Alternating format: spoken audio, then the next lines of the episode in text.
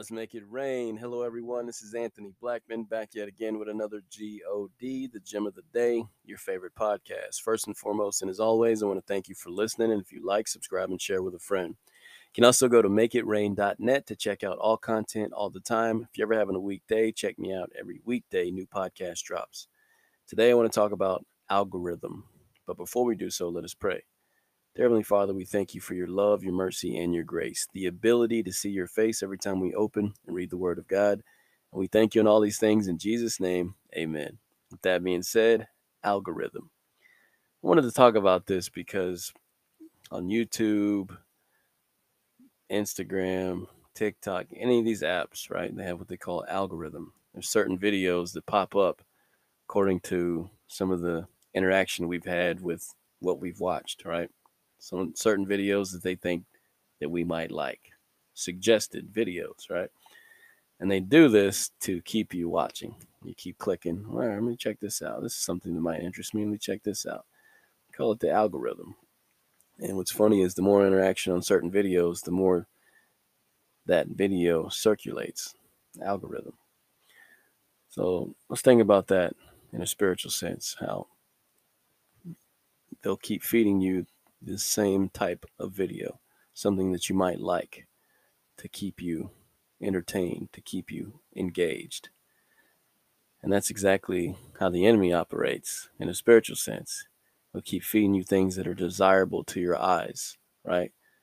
Because the desires of the eyes, the things that are pleasing to the eyes, desirable, that's what causes sin. So he'll feed you things that look good, that are entertaining, that stimulate your mind and flesh, all these things, right? I'll throw these things in front of you to keep you engaged. Certain algorithm. It's a spiritual algorithm. That's what he does. He's not going to dangle anything in front of you that you don't want, that you're not interested in. He's going to suggest and dangle things in front of you that interest you, that spark your interest. He has his own algorithm. And I was thinking about that. I was let me look this word up. And the definition is a process or set of rules to be followed in calculations or other problem solving operations. It says especially by a computer. Once again, the definition of algorithm is a process or set of rules to be followed in calculations or other problem solving operations. I like that.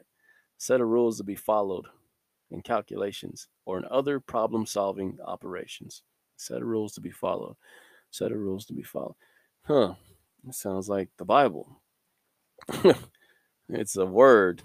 It has some set of rules that we should follow. I always say this. James Naismith created basketball, right? Game has changed from time to time. Since then, certain rules they've taken out and certain rules they've added. But the word is the same yesterday, today, and forever. You can't take anything from it. You can't add anything to it. God says this is what it is, these are the rules, we got to stick by them, right? And it's also interesting that under the definition, it gives you a couple of examples. And I like the first couple they give you.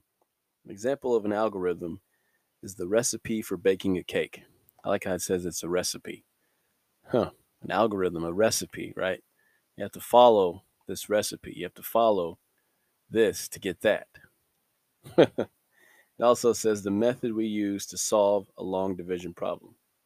There's a method to solve an algorithm. It's a method to solve. We need a method to navigate through this madness that we encounter each and every day, this thing called life. the Bible says, For he is our life. So if we're not leaning on him, we're leaning on our own understanding, we're going to struggle.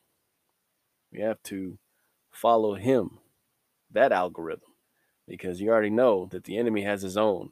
He's going to put all this stuff before you to get you off track. So, are you going to follow the recipe? Follow Christ? Or are you going to go down that other road? Think about it. The God, God bless.